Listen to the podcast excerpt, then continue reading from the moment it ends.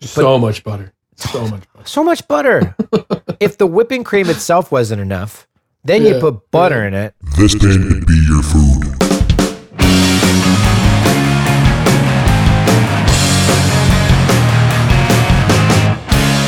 Welcome there, you guys. How you guys doing?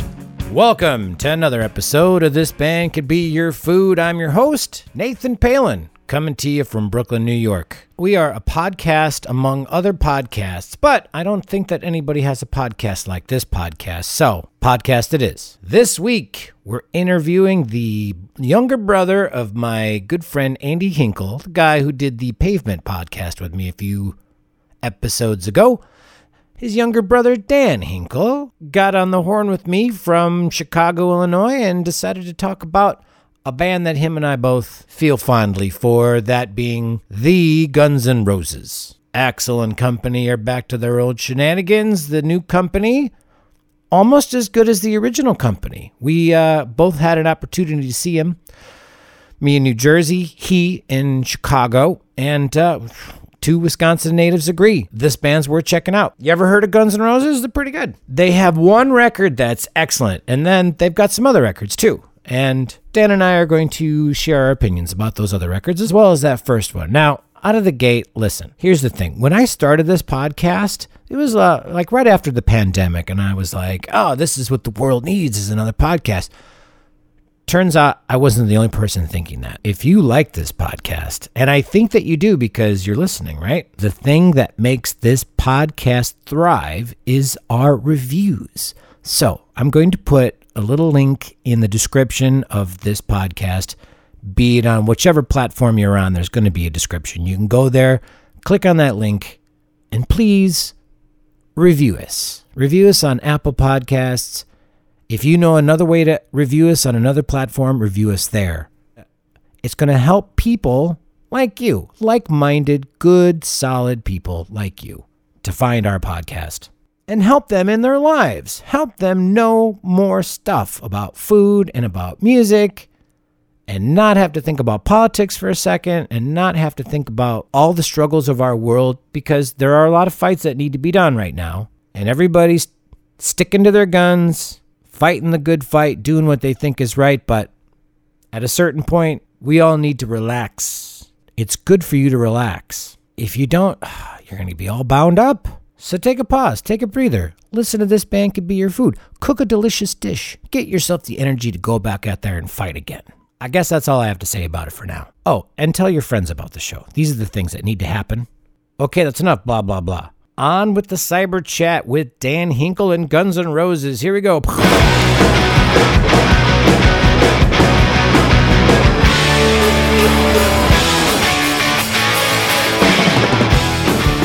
Welcome. How have you been? You know, I've been pretty good. Uh, I've been unemployed for a couple of months, and uh, Oh, man. it's uh, it's been actually really nice uh, to have the summer off to myself uh, Yeah, for the first time in a long time as an adult. So you know, Yeah, it's really I- not bad. I bet you were working for the Chicago Sun Times. Uh, the Tribune. Working for the Um, Tribune. Yeah, missed it by an inch. Um, it's uh, yeah, I was with them for eleven years. I did mostly like investigative reporting about law enforcement and things like that, and Ah, then uh, our company got bought by a hedge fund.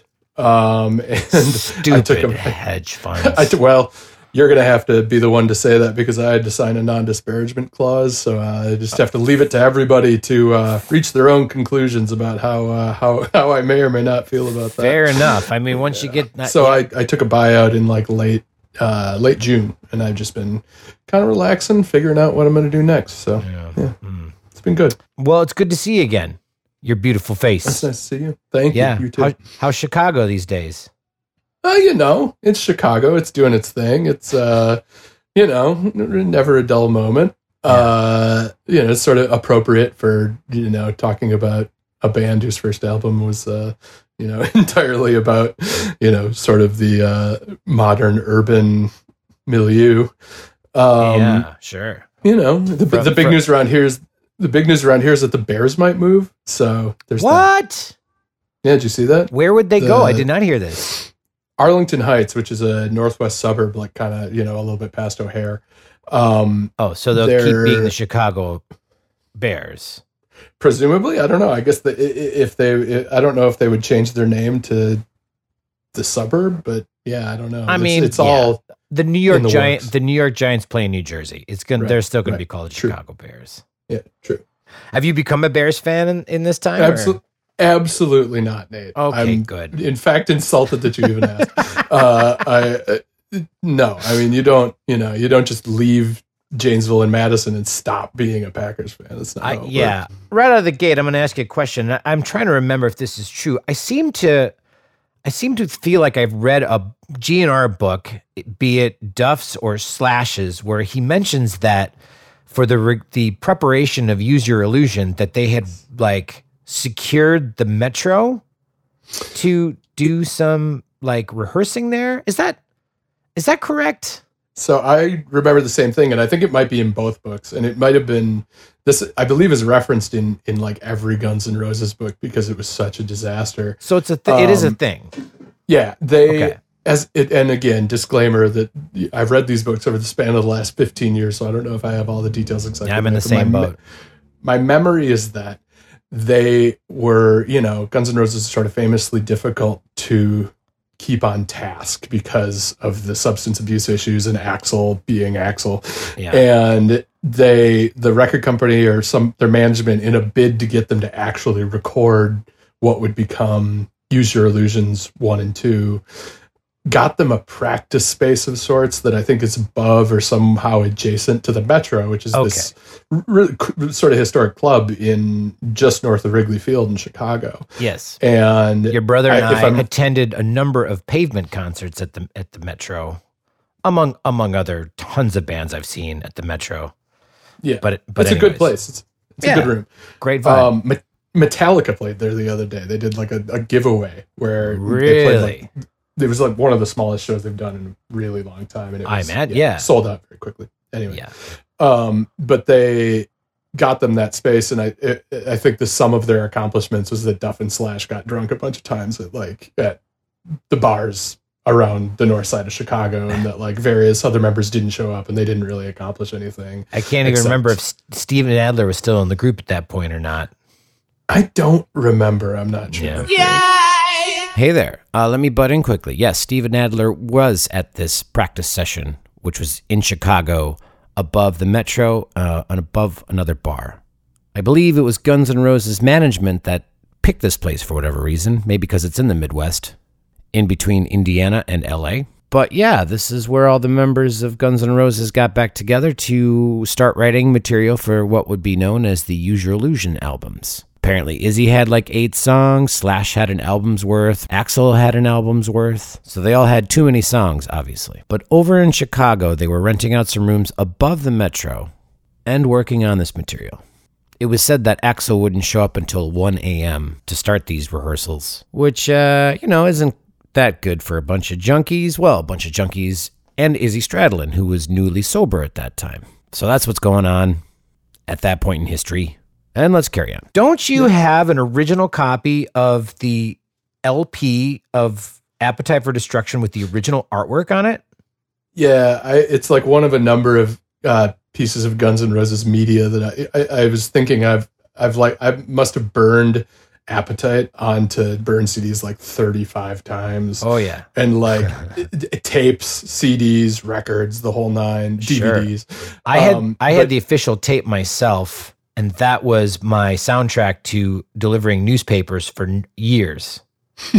around Side- the west side of Janesville. Yeah, Absolutely, uh, side G and side R. the original pressing was yeah, it was given to me by a friend's then girlfriend who knew that I had to have it, and it was like yeah, the original with like the sort of disgusting artwork that if that would absolutely not fly in this moment if the, and it didn't even then. No, yeah, even that. Um, I've always thought honestly that like you know th- they switched after they had to sub that out to get it sold in American stores. Like I always thought honestly like the logo they put on it was way better. Like oh, it's way the, better. cr- the cross with the five faces, like that's a great logo. I Yeah.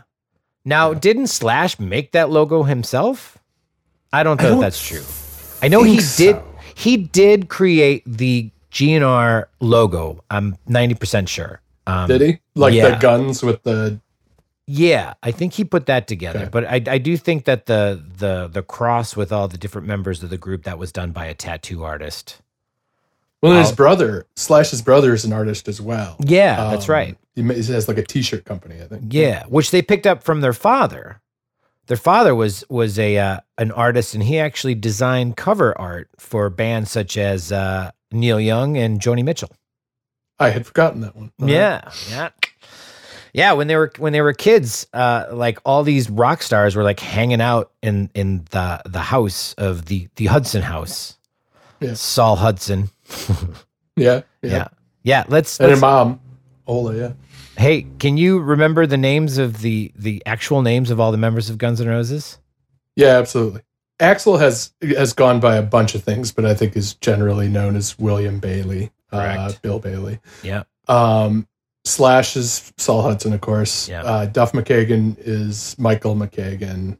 Uh, Hmm. Steven Adler, I just gotta assume his. That's Steven Adler, I think is his name. yeah, that's that's, that's his name. He's the Uh, guy. and Izzy Stradlin is uh, Jeffrey Isbell. That's which right. is which is interesting for this present moment because there's a current contemporary very famous musician with the last name Isbell, Jason Isbell. yes. And I had always wondered if they were related and I've not found any evidence that they are. So, yes. Well, according to the internet, Thomas Isabel was the fourth great grandfather of Jeffrey Dean Isabel, known as Izzy Stradlin of Guns N' Roses band. And he was also a second cousin of Levi Isabel, born in 1770, the fifth great grandfather of singer songwriter Jason Isbell. And let it be known that halfway through telling you that, I realized I was pronouncing Isbell incorrectly. Isbell, not Isabel. Come on. So, yeah, they're related very distantly. Game on. So, those five members, and of course, you know, poor them. They just can't seem to get over the fact that everybody accepts that these are the five members of Guns N' Roses. Even though the newest version of Guns N' Roses is pretty ripping. Yeah, I agree. I, agree saw him. I saw him live. Fantastic work. Yeah. I I've seen this version of the band twice. I saw him once. At, I saw him once at Soldier Field, and like that was really good, albeit sludgy because we were up at the top of Soldier Field. So like the sound, mm. it's hard to make the sound work, right? Yeah, But Chicago was good. stadiums have bad sound. Yeah, and then, however, I saw him a second time at the United Center where the Bulls play, Mhm. and I had like a moment for a brief digression. I got the tickets because a friend had bought them while at a party and did not remember buying them. And so I this guy from Janesville, I won't name him for his, you know, he has privacy rights.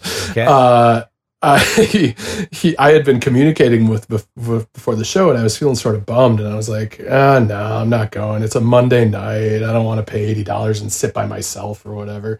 And he was like, "Yeah, I didn't get tickets either." and then three hours later, he texts me and he's like, "Remember when I said I didn't get tickets? Well, I did, uh, and they're they're awesome, and, and Yeah. they're with our like, and they're with our several other friends from Janesville who love Guns N' Roses, and so we sat like in the first mezzanine, right up above the the band, like to the I think stage left, and it was awesome. It was like right where Slash stood when he comes out to do his solos, and it was like felt like my eyebrows are gonna get burned off by the pyro, and it was an incredible show. It was better than the Soldier Field one just because the sound inside was so much more clear. Yeah. Yeah. Yeah. And the members of the group play really well. Uh, I have to say, I personally like that drummer. What is it, Chester? Is that who's playing drums with him? I think it's at least right now it's Frank Ferrer. Frank think. I don't even know where I came I up with. Chester. Did Chester play guitar or something? I feel like some fella named Chester was once involved with the group. But uh, Every men's name has had a member. Yeah, has been Yes. in this group. Definitely. I always thought that what that like what Steven brought to it. And I don't think Steven is regarded as a virtuoso in you know in anybody's No, not at all. like that. Was that he's like he's really pushing the pace and bringing just a very straight ahead like you know sound. Like I don't. He's a capable drummer and was like not doing anything fancy and it was very just driving force type drumming and then when matt on the i don't know if it's the production matt sorum or a combination of the two but Yeah. like the drums on the Use Your Illusions albums have always killed me because they sound like pit orchestra for cats or something. Like they're just like very and I know it's competent drumming, it's technically very yeah, good. the man knows how to It just- play. Yeah. Just has Andrew Lloyd Webber vibes that I have a harder time getting into, you know? Yeah. It's super weird. It's hard to put your finger on the whole thing. But I mean, you can even hear it in that album, like Civil War, which is the one track that Steven Adler actually plays on, which they mm-hmm. say they had to comp- compile 60 different takes of him doing it to get like one competent cut. Yeah. right, Regardless, right. you know, that one is like the one standout track to me in you Yeah. in that whole double album whatever thing that they decided to do. It's one So- of my favorites, definitely. Yeah, for sure. All right, so I, I'm sorry I keep I keep just getting getting off track because I'm so excited to talk about you know the big history of Guns N' Roses and all the little fun little tidbits about them. But let's get back on track before we go that direction. We got to get to the food now. This food, Okay. um, it's so easy as they say. Um, you and I were sort of talking about the fact that uh, really the anchor in this group of, of of many anchors, but the one, you know, he's not the guy, the first guy you think. He's not the second guy, but he's the third guy, Duff McKagan. He's from Seattle, and he has a big hand in Starbucks. Makes a lot of Starbucks money. Yeah. Guns N' Roses is really a dark group. Coffee, coffee makes sense. Mhm. And you know what Yeah, else makes sense? Alcohol. makes a lot of sense, you know, for better or for worse. Yeah. So we're gonna put some alcohol in that coffee. We're gonna make we're gonna make an Irish coffee, everybody. Um, now there's are there any Irish members of the group? We got Duff McKagan. There's a Mick Uh, Maybe? Bailey. Bailey. Uh, Bailey. yeah, I don't know. Very He's got good. red hair. Yeah, I don't know. There's some stereotypical Irish stuff going on in Yeah, there. there is. Folks, I'm so glad I looked this up. Duff McKagan, his ethnicity is Irish, English, German, Scottish, Dutch, Scotch Irish, Northern Irish. Lots of Irish. He's not only Irish, he's also Scot Irish and Northern Irish. That's a lot of Irish, man. Oh, and Axl, guess what? Paternally, Irish. Maternally, German. German, Irish. This is all coming together nicely, folks. Game on. I mean, because they they come from L.A. just like Motley Crue does, but I feel that the there's a big divide between your Motley Crue and your Guns N' Roses. Motley Crue sort of like represented the early days of of hair metal. You know, even though what like Bon Jovi and the direction that it went off with it was its own fluffiness. It wasn't quite the same. Both of these bands were somewhat rooted in punk rock. Um, I didn't feel like their foods should really cross over in any sort of way. Now, so we got an Irish coffee, and I, I don't know if that's enough because there are also two members of the band that are from Indiana. As much as they like to downplay the Indiana thing, you can't really get away from it. It's where they're from. So initially, I thought a corn muffin for some reason because I thought Indiana, I thought corn, but I, corn's a little too generic of the Midwest. There's a lot of corn grown in America. Iowa, I think, is really more the corn capital. So I looked into it at Indiana's foods, which is um, uh, it's about as exciting as you would think it would be. their uh, their their big food is uh, apparently pork tenderloin, like a pork tenderloin sandwich. Which sounds incredible. I, it doesn't scream out Guns N' Roses to me, but it sounds great. No, it does. It sounds delicious. I don't know if that would dunk well in a coffee. No. That's that's sort of the thing. But then I discovered that the unofficial pie, the unofficial official pie of Indiana is called a sweet cream pie. Mhm. Now that's going to pair with coffee. So, Yeah. we learned how to make a sweet cream pie paired with a traditional Irish coffee. Guns N' Roses are Irish coffee with sweet cream pie. Here we go.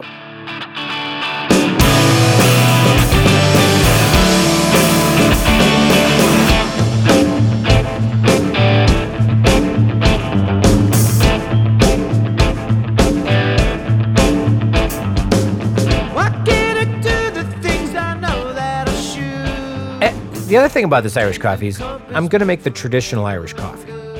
Which doesn't have any Baileys in it. You putting Baileys in yours? No, I I obtained Bushmills uh, at my local liquor store, and uh, I'm gonna go with that. With the sort of the traditional recipe, no Baileys. Okay. Although no disrespect to Baileys, it's a perfectly fine drink. Bailey's is a great addition to coffee, and I love it on a Sunday morning. But you know, when you get a traditional Irish coffee, because there's something about that look that almost looks like Guns N' Roses. You know, like that black coffee with that frothy top. Yeah, Doesn't it? It looks a little, a little bit like uh like Slash's hat, maybe. And you know, I wanted to say something about the, um, you know, about the nature of like pie and coffee, and you know, I think there's a potential criticism where people could hear this and say, "Oh, come on, Guns N' Roses and pie and coffee." It's like you know, drinking Everclear and barfing it into the gutter or whatever. You know, like that's Guns sure, N' Roses. sure, sure. But we a we're we shouldn't do that. Um, and Not at this B, age. No, no, absolutely not. I was thinking that like I was thinking about Guns N' Roses history and a crucial element of their early history is with this deli in uh, Los Angeles called Canter's Deli, which is run by I think a friend of Slash, Marc Canter. Um, and Oh. it's like I've been there. I went there on a I had a professional thing and I went there and I did a little tour of Guns N' Roses locations in Hollywood. I did a self-guided tour. I went to like the Rainbow and the Roxy and you know all those places Nice. in the morning, so they weren't open. But um, although I did get to go on the Rainbow and see like the Lemmy stuff and all that. Um, but Canter's is like sort of your traditional Jewish deli that serves like a. I'm sure they have pie and coffee. That's not what I got. I got Okay. the um, I got the giant like corned beef sandwich, which was I was delicious. gonna say. And then I asked the manager if I could see like the special Guns N' Roses part of the deli, and they showed me like the table that they all sat at. She was like, "Oh yeah, Slash was in here two weeks ago," and um, you know, they took me into their little back room that has all this Guns N' Roses memorabilia and stuff, and it was a really fun experience. I was I was awesome. exploding inside, absolutely. Like I was very pumped and trying not to show it, but Yeah. And they they drank a lot of coffee. A, they drank a lot of You'd have to. alcohol. B, and they also they also went to a lot of diners. Like I heard that Yeah. that Slash loved Denny's. Like biscuits and gravy at Denny's was like his go-to thing. So it all feels right to me. yeah, it makes sense. Yeah. it makes sense. And also, like, I feel if you really consume a lot of Guns N' Roses, you're gonna feel a little bit ill. You know, like Right. they are Yeah. they are satisfying, but there's something just kind of like acidic about it. If you really were to listen to a lot of Guns N' Roses, you might get an ulcer. they're dark and unsettling. And I Yes. think that's like I think that's a you know, as you were mentioning the sort of you really can't talk about Guns N' Roses without talking about the Guns N' Roses Motley Crue dichotomy. And like I listened to Girls, Girls, Girls this morning just as preparation. Yeah. The the album they put out in 1987, the same year Appetite for Destruction came out. Ooh. And it's like it's you know, it's not a bad album in a lot of ways, but it's a party album. It's a it's Yeah. a party band, right? Like Yes. they're talking about hedonism and having fun and all this.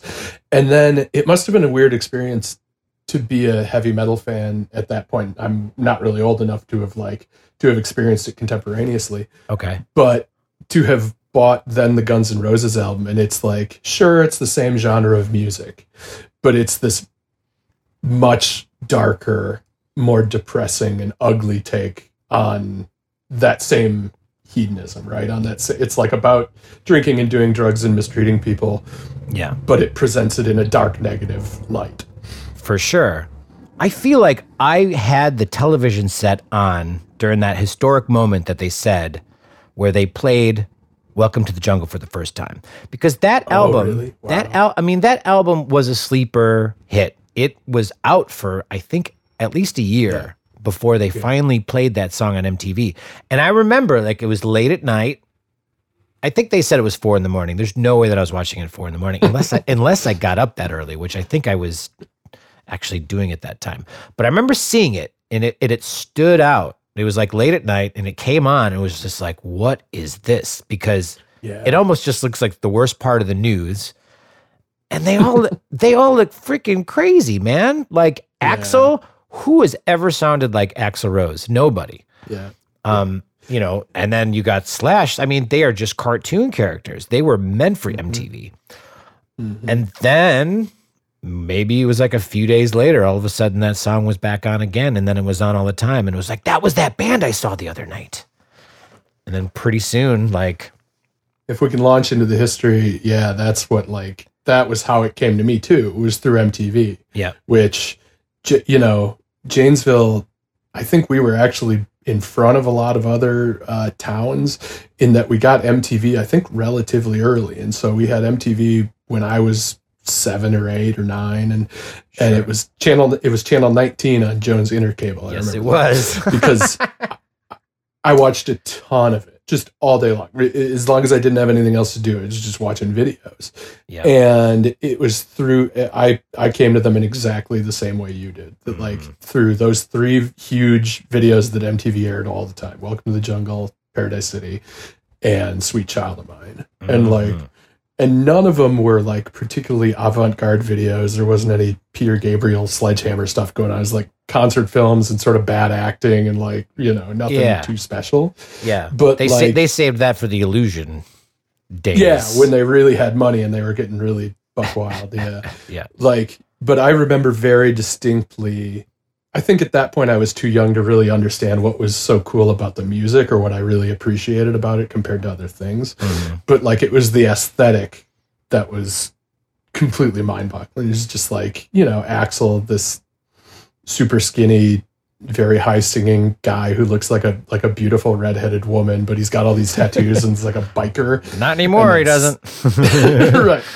And then Slash, who's like you didn't see his face for like the first three years that they were famous, and like Yeah. you know, you know Duff, this like tall, cool punk bass playing guy, and Izzy, this sort of mysterious weirdo with the sunglasses, and Steven, no offense, the drummer.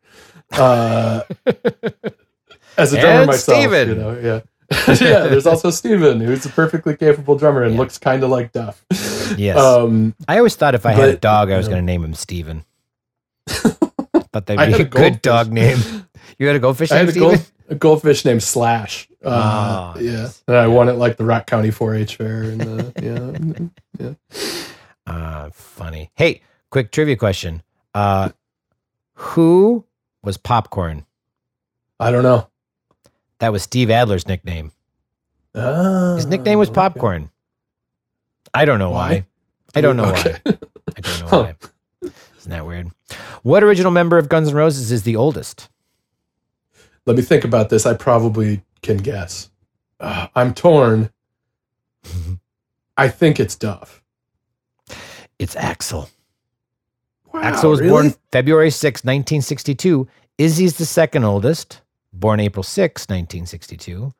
Duff was born in 64, Slash in 65. Huh. All right. Well, now I know. I'm really Yeah. I'm learning a lot so far. Yeah, right. Who is the only member of Guns N' Roses to graduate high school? Originally, Okay. It's not first time around. No. It's not Duff. Probably not Izzy. It's definitely not Steven. Process of elimination. Is it Slash? Nope. Nope, it's Who is Izzy. it? it is Izzy. Oh, good Yeah. for him. Right. He he graduated West Lafayette, Indiana. After he graduated, he moved to LA. Hmm. And and Axl followed him. and Axl rode as depicted in the uh, Welcome to the Jungle video. He rode on a bus, got off, and was had a piece of uh, like a stalk of hay in his mouth to signify that he was, you know, from Yeah. the country. And you sort it, I've always wondered, like, did he get off the bus in like I don't know Nebraska or Oklahoma or something, and like take a piece to put in his mouth and then hold it in his mouth all the way to LA and then got off. It's it's not clear where he got that. No, if he, yeah. if he chewed on that all the way from Indiana He was on probably- what must be like a 25 hour bus ride. God, it must have been nasty by the time. I hope he like brought like a case of them so he could just like toss one out the window and like grab another. Talk to the driver. Hey, one- you want a piece of hay? Like, mm, I'm good. He's got one bag, one duffel bag. Have you tried cigarettes? They're much hay. better. Ah, what man. a great video. What You know- a great video. Did now did he take a bus or did he hitchhike out there? Because you know, I learned recently because I've been thinking about the the one in a million song. Mhm. Because uh, the last week's episode we touched on living color. Yeah. So I kind of learned Right. some things about the big Rolling Stones tour, they did four shows in LA with Living Colour and Guns N' Roses. And Vernon Reid had said something on a radio show, just kind of like calling out Axl and just saying, you know, that's, you know, pretty lame for him to put out a song like that. And Axl was really upset. And, Yeah. you know, like really puffed up his his chest about it. But I kind of found out later that his reason for writing that is, you know, because he says, "Well, I'm playing the character of a guy from Indiana who's moved Right. to L.A." Right. What a stretch! The character of a guy from, but, um, but he kind of says that he was like violently assaulted by some gentlemen, and so Yeah. he was using that as an opportunity to kind of yell at those guys. Yeah. So I don't know. So now it, It's it it it makes it make a little bit more sense because you know at the time it's just really shocking. I mean, it was shocking then. It's obviously very shocking now, but at the time, they put that song out, and you know it really rubbed a lot of people wrong. Obviously, yeah, it was a, it was a, I remember it at the time being a big deal. And it's like it, I and I think uh, it was in Slash's autobiography where he said, "Yeah, that was absolutely 100% not cool with me." I mean, Slash's mom is black. It's it's sort of, you know, it's it was a troubling thing to do at the time. And I think in recent reissues they've eliminated I believe they eliminated one in a million, which is They have. the right call because it's a disgusting thing to do or say. right? yeah, Like, It- it's it's ugly. it's not on the reissued uh, box set Appetite for Destruction thing. yeah. And So have you, know, heard that? Have you heard that? Uh, that uh, Oh, the thing with like the The the, eighty tracks or whatever. yeah, yeah. yeah. I listened to it, and it's you know obviously, well, it's funny because like the first twelve tracks or whatever, just the original album, and you listen Sure. to those, and you're like, yeah, this rocked the first time, it still rocks, great. yeah, yeah. And then you move on to the other stuff and like the Sound City recordings, the and those things, and you sort of it's interesting because I've always really appreciated the way that album was like and I say this as a complete novice in terms of production and sound recording techniques, but that album has always struck me as sounding incredible, just in terms of you know. And shout out to Mike Clink, the uh, the producer of that and the Mhm. Use Your Illusions albums. But Yeah. it like I love the I just love the story of like how that whole thing came together because it's not it's not typical for bands to have their first album be like this where like there was sort of it seems like a little bidding war for Guns N' Roses at the beginning because they had built up this following on the Sunset Strip and then record companies are trying to sign them and like they're at one point the record company sent them Paul Stanley to record their album the, uh, from Kiss. Yeah. and they just kind of clowned him as i understand it. Like he didn't get along with them and they had like not a lot of respect for him or his music. And so we're just like you know whatever we'll string this guy along. And then like the story of early guns N' roses is just them seeming to kind of know that they're that they have something that everybody wants and that they kind of used it to i think they got a great advance and i think they got a good contract out They did. Yeah. They were actually offered a better contract, I think, from Chrysalis, but Mm-hmm. Chrysalis had wanted them to change their image a little bit. And they said, no way, Mm-hmm. man. We're going to stick with this and we're going to stick with Geffen. So they took like a little bit less money and they signed with Geffen. And then when they signed with Geffen, Geffen basically took them off the road. They said, we're going to f- spend the next however amount of time working on the, on the album. And so they said, like, at that point, they no longer felt that they were part of the LA scene anymore. They started to feel like they were just a worldly band. You know, it kind of Yeah. just sort of set up their their attitude here on in. And then also provided them the opportunity to drink more and try some more drugs. Sure. Um, but Sure, whatever yeah. whatever it was that they did, it it totally worked in a way. L- Luckily for MTV, if MTV wouldn't have come along, who knows? Because those songs were just they they were just sitting there for so long until MTV kind of pushed them out. Yeah. It was like I don't know if you remember this, but for me, it was like Guns N' Roses was like the ambient sound of the south side of Janesville, Wisconsin between like 1988 and 1992. You know, and they were in every rock and roll magazine. They were in Rip Yep. and Hit Parader and Circus that we would buy and read, and like they were Yeah. they were like this weird, upsetting version of Beatlemania for like for people like me who was having his first experience like caring about the members of a band in addition to Mhm. liking the music being like i Yeah. want to know about axl rose i want to know about his personal life you know Totally. And they don't, you know, they don't get enough credit for really being the true ones to kill hair metal. You know, a lot of people want to say that it was Nirvana that killed hair metal, Yeah. but it, it, I mean, when you think about all of those bands that were coming in the hair metal scene, Guns N' Roses came out of it completely untouched. When everything changed, when Nirvana happened, when Metallica mm-hmm. happened, when all of these things happened, Guns N' Roses, they didn't miss a beat. They didn't lose mm-hmm. a speck of popularity or credibility. They just continued on. Like they put out two records at the same time. Um, It wasn't until much later, obviously, that they decided to step on their their own feet. yeah Not decided. Ex- It, it was a long, drawn out process. Obviously, yeah kind of a tug of war, a tug of wills. There definitely is like has been a media narrative about Guns N' Roses being these like rock and roll dinosaurs who were destroyed by you know grunge or whatever, and No. it just it, it, as would- evidenced by the fact that they're still touring, they're they're they weren't killed, and also like Sure, they wanted Nirvana to open for them. right right when they went into a dormant period, it was because they legitimately fell apart. Like it wasn't like Yeah. nobody came around and blew them off off the the scene, and in fact, if they had Mhm. kept doing what they were doing, oh. Bet they would have sold a lot more records and like if they had they kind of went dormant from like 1995 to about 2007 right but if they had just kept on Uh-huh. being guns N' roses with like some semblance of the original lineup i think they probably would have continued selling records you know and touring Probably, probably. You know, because you look at Velvet Revolver, which is Mhm. the closest thing to what Guns, you know, the, the closest Yeah. thing to Guns N' Roses, post Guns N' Roses, even more than actual Guns N' Roses. I never looked at the numbers of, of who outsold who as far as Chinese Democracy and that one goes, but I do know that Best Buy was selling Chinese Democracy for two dollars. they had like pre-ordered like a million some copies, and then it came out and they're like, "Oh no, this is I not as, one. this is not as good as we thought it was going to be."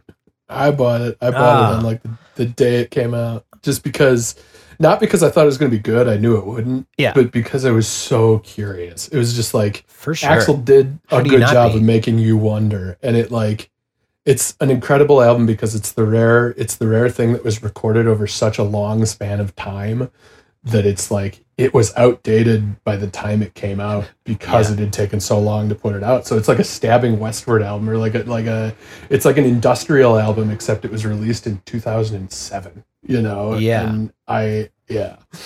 Incredible. You know how much money they spent on that to make that album? Um, Fourteen million dollars to make that Yeah. record. It is the Yeah. most expensive rock album that's ever been produced. and yet So- somehow not the greatest. I guess there's not a one to one correlation. There's there. yeah, I guess it, it there's something else involved with making a good record, and it doesn't have to do with money. I was always ha- really hopeful that it was going to be good because of the inclusion of Tommy Stinson, the bass player of Hell the yeah. Mm-hmm. Replacements, who is a band that I really really love. When that when when he was considered to be the bass player, I said, okay, this it's not going to be a complete pile of garbage. But you and I both went and saw that version of the Guns N' Roses. I don't know how big of a venue you saw, but here in New York, I want to say it was like 2009. They sort of did four or five or six shows at little tiny venues. So I saw them at the Ritz. It used to be called the Ritz. Now it's called Right. Webster Hall. The Ritz is where they recorded that MTV concert that produced Mm-hmm. their version that we all know of Knocking on Heaven's Door. Like the first time we saw awesome them. Show. Yeah. Yeah. Awesome, Awesome show. Awesome Yeah. version of Knocking on Heaven's Door, which they have yet to touch. They Yeah, yeah. completely ruined it on Use Your Illusion, if you ask me. I think they should have just Yeah. they should have just cut that version and just put it out. And if it ain't broke, don't fix it. Incredible guitar solo. That's, that's Yeah. my favorite thing about it. Yeah, incredible vibe, the whole thing. So, anyways, they're playing there. I'm like, oh, this is going to be great. So, at this point, I picked up a teaching job and I'm in the audience, and they do the whole you've got to wait an hour and a half for the band to come out and play. Mm-hmm. And so I just waited and waited. And By the time they came out, I was just so upset. I'm like, I'm an adult. I can't be doing this. Like, know your audience. There's no kids here. We're all like people that are men of men and mostly men uh, of a certain age that are here to see you guys play your hits and like just suffer through the Chinese democracy garbage. So eventually they, they come out and I realize I'm watching a GNR cover band. There's three guitar players up there. And they are each trying to outdo their best spot on version of what's on the recording of what Slash plays. You know? And of course, they kind of have to do that. Nobody's really given the liberty to sort of put in their own spin. And they do with the Chinese democracy stuff. They're like, look at how many notes I can play. It's like, well, who, that's not what Guns N' Roses is supposed to be. You're supposed to be playing the correct notes. And the correct notes aren't the notes that are on the record. I mean, Slash didn't like carve out every single note. Uh, I left halfway through. I left I- even before my Michelle came on, which was my biggest regret because I was like, that's my favorite song. I'm like, they're not even going to play my Michelle. Who cares? I'm out of here. and as I'm walking out, doodle, doodle, doodle, doodle. Anyway. You know, I, I, this brings me to a, a thought about like the most recent incarnation and the feelings I have about them, which is that like, you know how Axl. I think one of the things that's always appealed to me about Axl is that he reminds me of like of kind of poorly behaved kids who I actually knew. Right? Like I feel like his brand of like kind of midwestern difficult wild ass is sort of like is legible to me, right? Like I can Yeah. I can I can see this guy and the way he behaves and be like, oh, it's the kid who lives across the street who gets kicked out of class all the time, right? Yeah, yeah, yeah, yeah. And I think that's part of his appeal. And Totally. like how however, if you had asked me in you know, let's say 1993 or 94, are all of these guys going to be alive?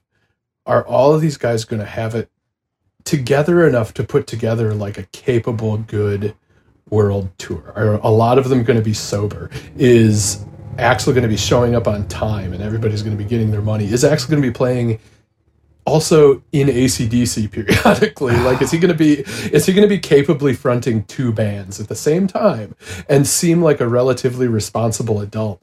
Like, it's really a pretty heartwarming story Mm-hmm. because I don't think no, i don't think anyone would have guessed that Yeah. every member of this band would be alive. you know? Totally. But those two kicked kicked the habits. Slash Mm-hmm. Duff, they cleaned up. I mean, they both both of them almost died. Slash a couple of times. And Slash did die. Slash Slash was clinically dead for like nine minutes. Yeah, Oh. at one point. Yeah. now, Yeah. is, is that the story where I heard where he was like stuck in the middle of a ele- uh, elevator door that just kept like opening and closing on him? they all run together, but at this point, I believe he, he has a pacemaker. So He does. And during a Michael Jackson show, his pacemaker went off and he was he thought, "Hey, are they like blowing pyrotechnics around me?" Turns out his pacemaker was going crazy. So he was on stage like being electrically shocked while he was playing the guitar. and um yeah, but he survived that, Yeah. which is good. And Duff Duff meanwhile looks like an NFL tight end. He's like he's, like, ripped and not an ounce of fat on him. He's like a mountain, you know, like a high level mountain biker slash martial arts artist. It's it's kind of incredible. Yeah. His his biography takes an insanely hard turn, like in the middle, where it like stops Yeah. being about the time his pancreas almost exploded to like to being like, and then I won a black belt, you know, or I won Yeah. like a medal at this karate Mhm. competition. Absolutely. And then meanwhile, I think the best thing that he possibly could have done is he went to rock and roll boot camp, i.e. ACDC. Because Yeah. he joins them and it's no longer, no, you don't get to show up an hour and a half late. We are starting at this time and we're going to play these songs. And we're we're not going to try to make an album that sounds like Nine Inch Nails. We're going to make an album that sounds like ACDC because that's what we do. We're ACDC. Right. I Right. think all of that stuff was just good for Axl, you know, to know that uh, maybe you don't have to change your sound. Maybe you could just be Yeah. the band that you are, and maybe people are going to like you for that. Yeah. and they don't they don't like you know, there was a long period of time where you could pretty reliably count on Axl like getting in a fight with Tommy Hilfiger, or like you know, getting Yeah. arrested for this or that. Yeah. And it's like he does. I don't know. I don't know the guy. I don't know what's going on in his personal life. Yeah. But it really does seem like he's got it together. And like all these dudes, you never, these other guys don't get arrested and stuff like they used to. And they don't, you know, they don't have these big problems. So, hey, good for them. you know? Sure. I mean, maybe Axl is a man that really needed Twitter. Before Twitter, be. he was just using the microphone as his Twitter to just go up and like give these rants and complain about things and then get into trouble and then have to like deal with mm-hmm. people on a face to face basis. Twitter, he can just send off his tweet and then, you know, people get enraged and they they do their tweet back and then, you know, maybe that's all it was. He just he just needed Twitter. It was such a central it was like such a central part of their early appeal though right like i For sure. remember that like you know my mom used to let us buy like a couple periodically buy like a couple like circus rip hit parader Oh, yeah. or whatever Yep. and they guns N' roses was filling those magazines they would have had Yep. nothing to write about if it weren't for like the court cases and like whatever weird beef they had or like axl threatening to beat up vince neil or you know just like just the constant drama which was obviously i look back now is obviously such an important and probably somewhat self-directed element of their popularity like i don't think they were doing Definitely. all of that stuff by accident you know Yeah, no. Uh, and and part of it is their attitude that every single show is going to be like a barroom brawl. Axl would just kind of hold off and just wait until everybody was agitated. And I don't think that he necessarily did it did it to agitate people. I know that when he warms up for his shows, he spends an hour and a half to two hours like warming up to before he can go out there. Which obviously, if you're going to sing like that from night night after night, you better have a really good regimen.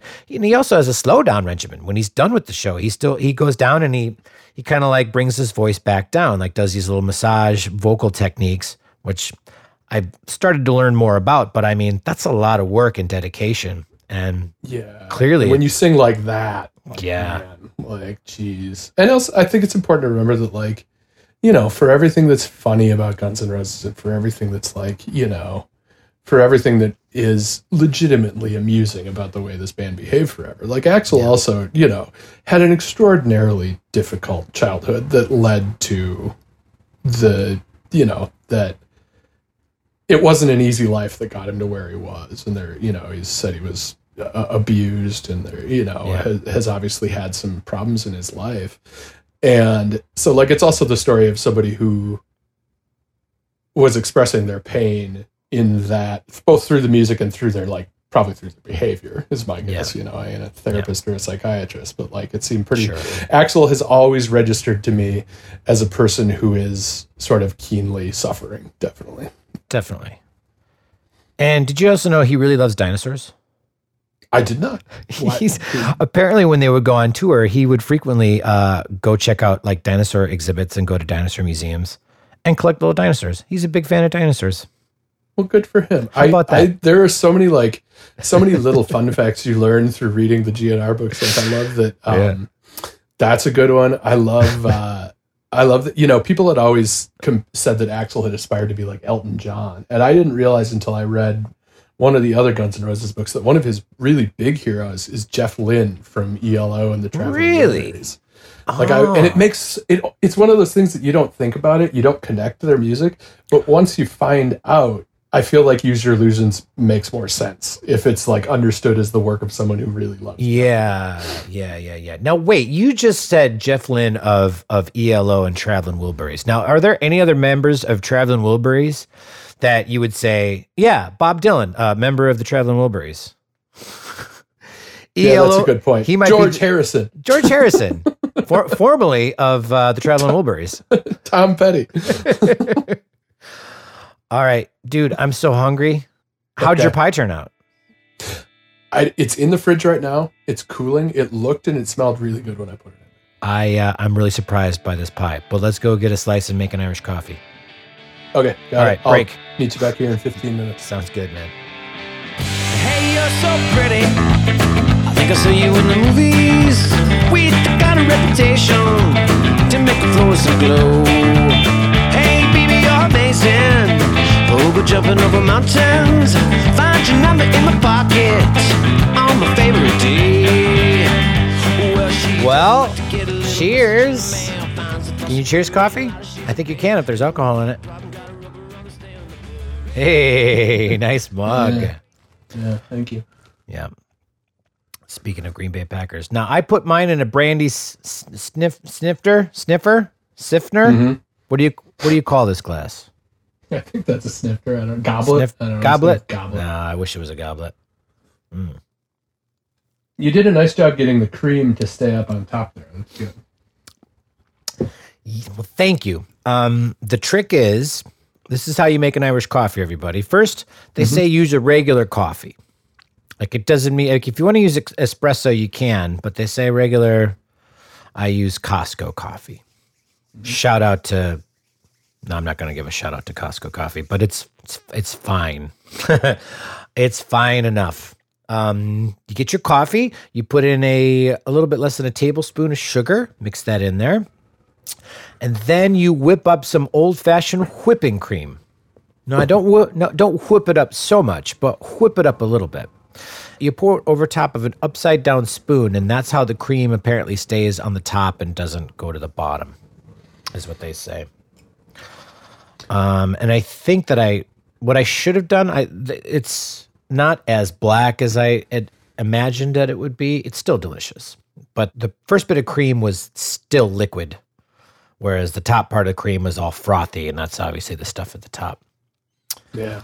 And I used a little Tullamore Dew whiskey myself. That's always been my go-to Irish whiskey. I'm not that experienced with the whiskeys. I went with Bushmills, which is fine. Perfectly. It tastes great. Oh, more than acceptable. Yeah. I feel like one of those, well, Jameson, like one of those is the Protestant whiskey, and the other one is the Catholic whiskey. Yeah. Jameson, I think, is Catholic. I believe, and Bushmills is the Protestant one. Yeah. Now, hold on there. Have you ever heard about this debate between Bushmills and Jameson, the two different whiskeys? Dan's right there. People do believe that Jameson is the Catholic whiskey, Bushmills is the Protestant whiskey. So I looked into it. This debate exists strictly by Irish Americans. Obviously, the idea here is that Bushmills is a whiskey from Northern Ireland, which is prominently Protestant, so therefore supporting English aggression, whereas Jameson is brewed down in the Catholic county of Cork, which holds its allegiance to the Republic of Ireland. Turns out the truth is Jameson was founded in 1780 by a Scotsman. He went and purchased the Bow Street Distillery, which was one of the main whiskey distillers in those days, and the odds that this particular Scotsman was Protestant are very likely, since the Scottish Reformation happened 200 years prior. Now, Bushmills came to be in 1608, founded by King James I. You may remember him as the guy from the Bible. Fast forward to today, the master distiller of Bushmills is as Catholic as the day is long.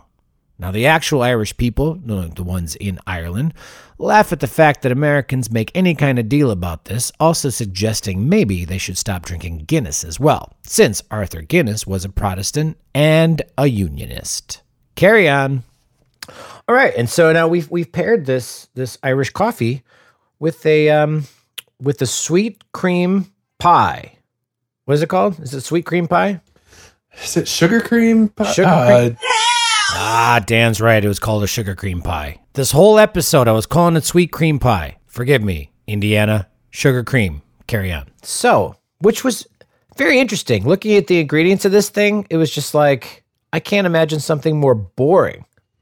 How is this a pie? That's what I thought. And then I made it, and I think I understand. So this is what you do. You get some you get some cream.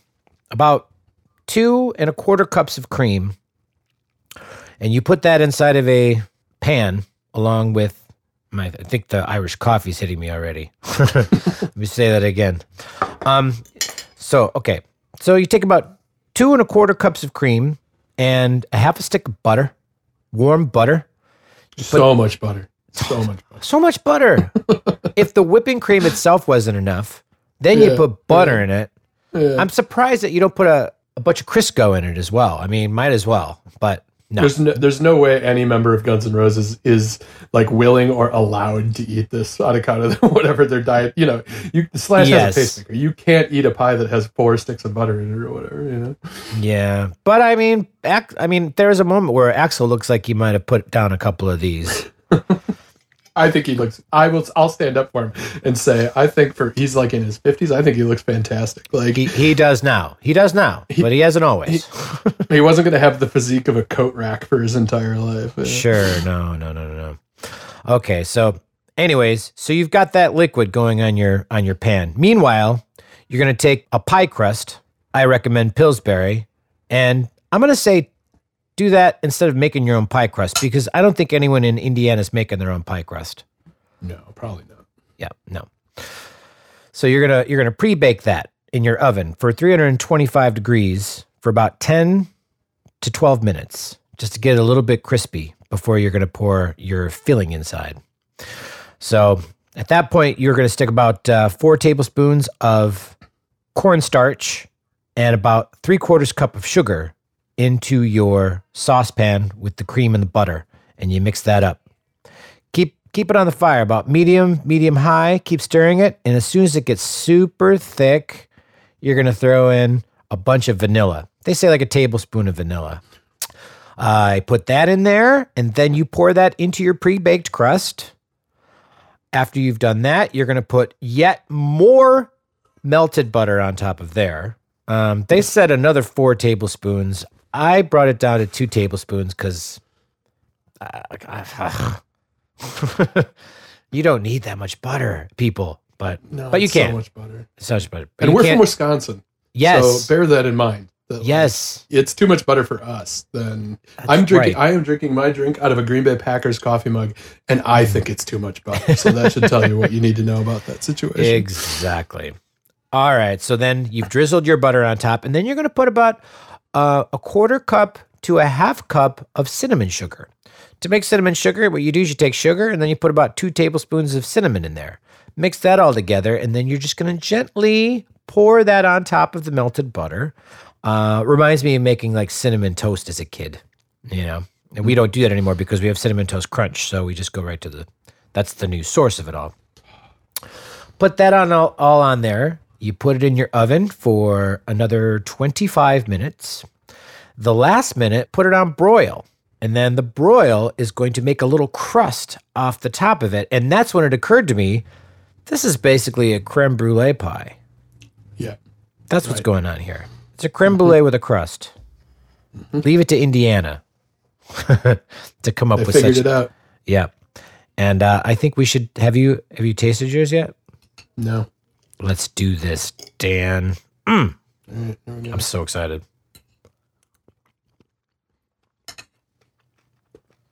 Yeah. It's creme brulee.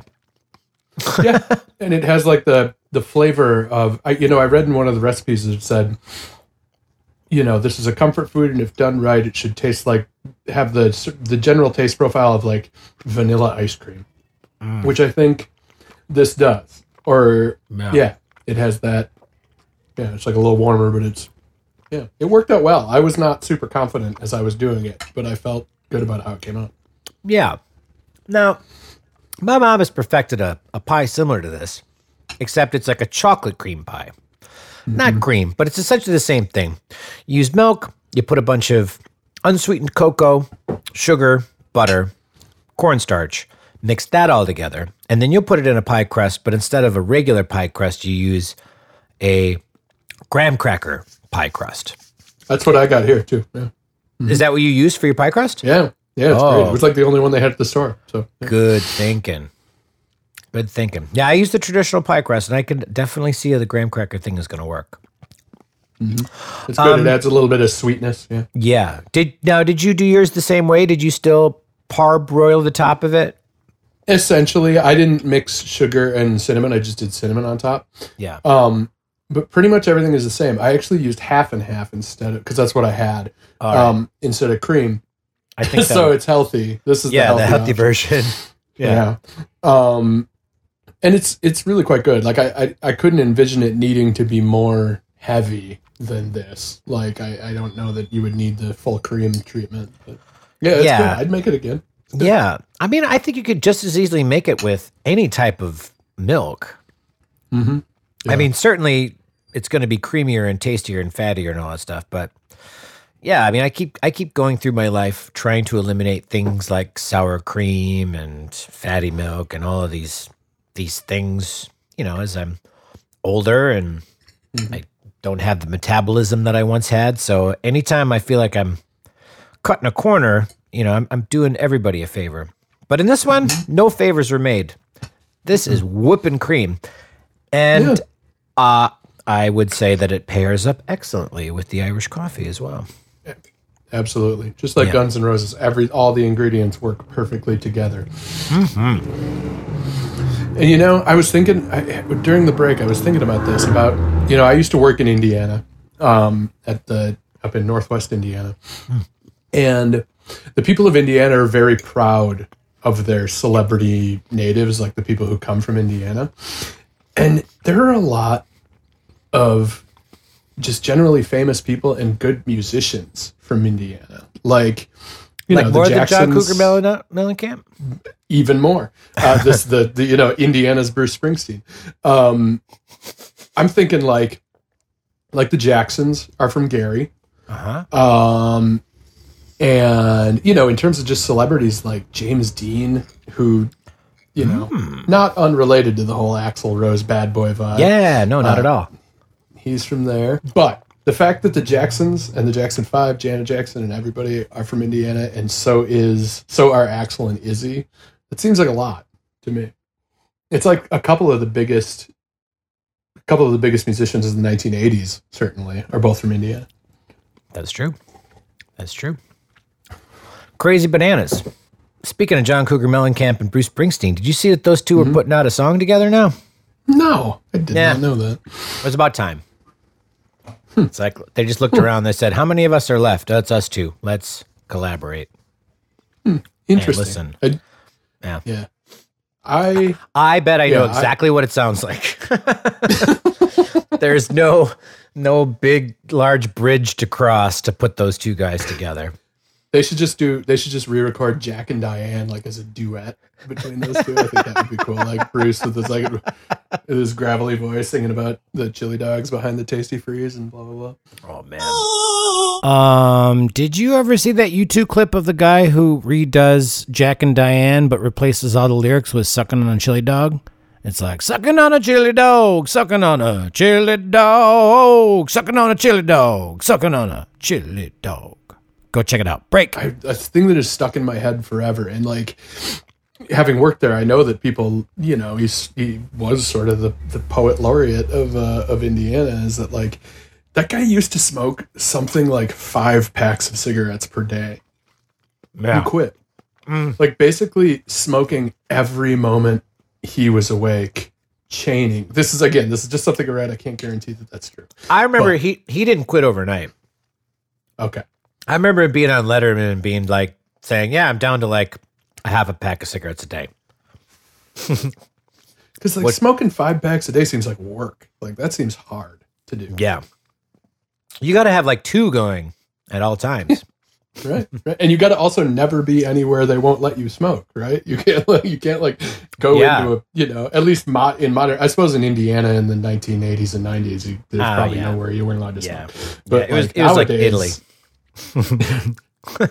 Nowadays, you'd have to be. You'd be like walking outside. You'd spend all your time walking. You'd be super thin. That's true. Maybe the secret to his success. Hey, do you know what uh, mental illness uh, Axl suffered from in the 1980s? I do not. Manic depression. Okay. All right. or what, uh, what would now be called bipolar, right? I think. Hmm, I guess so. Yeah, but uh, he used he used lithium to help alleviate his symptoms. All right. Well, good Isn't for that him. interesting? Yeah. Yes, indeed. Um, another question: Who was West Arkeen? Do you know West Arkeen? Uh, he's a friend of Axl's. So I mistake Axl's friends. Axl, of all, for all the things about Axl that aren't great, he's sort of famous for his like bringing his buddies along. And so there was West Arkeen. There was this guy Paul Huge. There's like all Paul these Huge was pe- problem. Yeah, he was the, The one who like brought in to play guitar, and he like can't play guitar, which I think is actually sort of a baller move to be like, Yeah. "Hey, Slash, here's our new guitar player. It's Dan Hinkle, and he like can't even play a chord." you yeah, know? could Like, someone tune my actually- guitar for me? it would actually be a funny joke if it was just a joke. If he was Yeah. like, All right, let it let her rip, Dan. Yeah. Um, but West Arkeen, did he write a short story that Axl based one of the videos on? Is that right?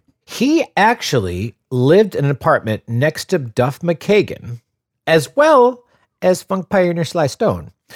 And. McKag- McKagan and him became close friends. By him, I mean West Arkeen. Mhm. And uh, they started writing songs together. So the two of them wrote It's So Easy, Mm. Crash Diet, Bad Obsession, The Garden, Yesterday's, a bunch of tunes. He was Those kind of ones. like, yeah, he was like one of the ghost writers. I th- I thought of the guy who was the short story writer. Uh, it's Del James. Del wrote James. The, the short story on which I think November Rain is based. It's like it's like scrawled in Guns N' Roses font at the beginning of the video. Yeah, Mm, yes, yes, based yes, on yes. a short story. Yeah, Yep. It's funny that the least lovable is the lead singer, isn't it? yeah. Because I You know, know- that like Can you think of another band? You know, maybe Motley Crue. People really seem to hate Vince Neil quite a bit. including Axl Rose, but yeah, it it is you're right it is an interesting situation in that you have this band that's famous for its bad attitude and Axl is sort of like the avatar of that bad attitude right Yeah. like he's sort of expected to be the guy who's sort of a pain in the ass he's difficult he gets in fights with Tommy Hilfiger all that stuff yeah, but he But, really is the only guy with a bad attitude. Everybody else Yeah. has pretty good attitudes.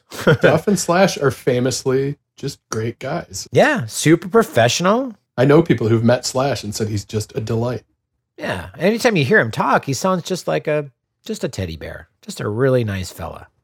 Yeah, and Duff and Izzy. I mean, Izzy seems like you know a little bit of a hermit, if you will, but Yeah. that's that's cool too. he had to leave to save his life which makes sense you know Yeah, well, he was the one sober guy in the group. That He just be easy he got so yeah no he he got sober too quick. He should have waited for the rest of the guys. I was talking to a friend who made a, the very valid point that one of the things about Slash that makes him so interesting is that like even if he wasn't the guitar player for Guns N' Roses, he would have had an interesting life uh, because like he was. And I strongly recommend his book. His book is the best of the Guns N' Roses books, Ab- in my opinion. yes, absolutely.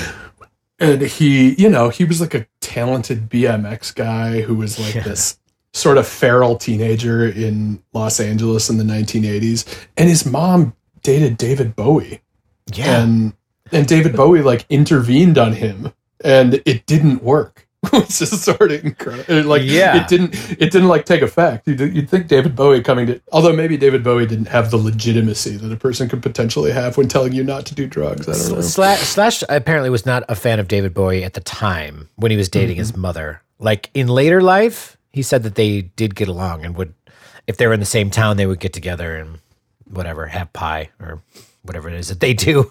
Um, but he, eh, yeah, how about that? And, and it's not just David Bowie. There's a cast of characters. Apparently, he met John Lennon when he was very young, and he doesn't he doesn't Mm-hmm. remember it, but you know, just his folks were in the scene, man. Joni Mitchell was hanging out all the time. I think he was getting like, I think he got a, a guitar lesson for Joni Mitchell, maybe all kinds of stuff. Mm-hmm. Yeah. it's an incredible life. I I was brushing up on the the insane stories about the the band, and it, they're an early one, like early in Axl and Slash's friendship. Axl and uh, Axl slept on Slash's couch, like with his. If I'm remembering this right, Slash's grandma lived with him too, and told Axl to get off the couch. Axl's famous for sleeping till like 5 p.m. And his grandma told him to get off the couch so she could watch Jeopardy or something.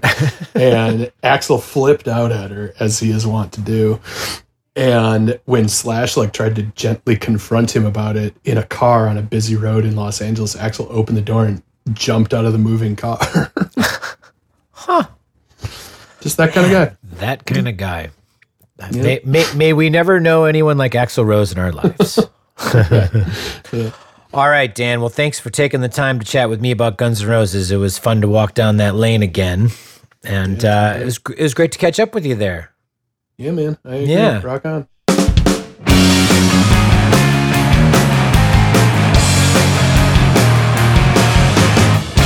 Ah, thanks again, Dan. Fun talk. Good time bouncing GNR facts with you. Thanks again for tuning in and sticking it out. I know it was another long one, but we had a lot of information to discuss, so that's how it works. At the moment, I don't know what the next show is going to be. I know what we have coming down the pike. We're going to be doing shows about ACDC, we're going to be doing shows about David Bowie, we're going to do a show about Pat Benatar, Dinosaur Jr., at a certain point, Neutral Milk Hotel, and I'm trying to get together a live show. I have no details because no plans are made, but I just started talking about it with Charlie Schmidt. We are trying to put something together, a nice live show, and hopefully we can do an online live show and then cut that down and put it out in podcast form. So keep your ears peeled and your eyes open for what's coming up down the pike. Until then, hey, have a great Halloween. Make sure you rate the show. Make sure you tell your friends about this band could be your food, TBGBYF. I'm your host, Nathan Palin. Thanks again for listening. Cook on and rock out. Ciao, ciao.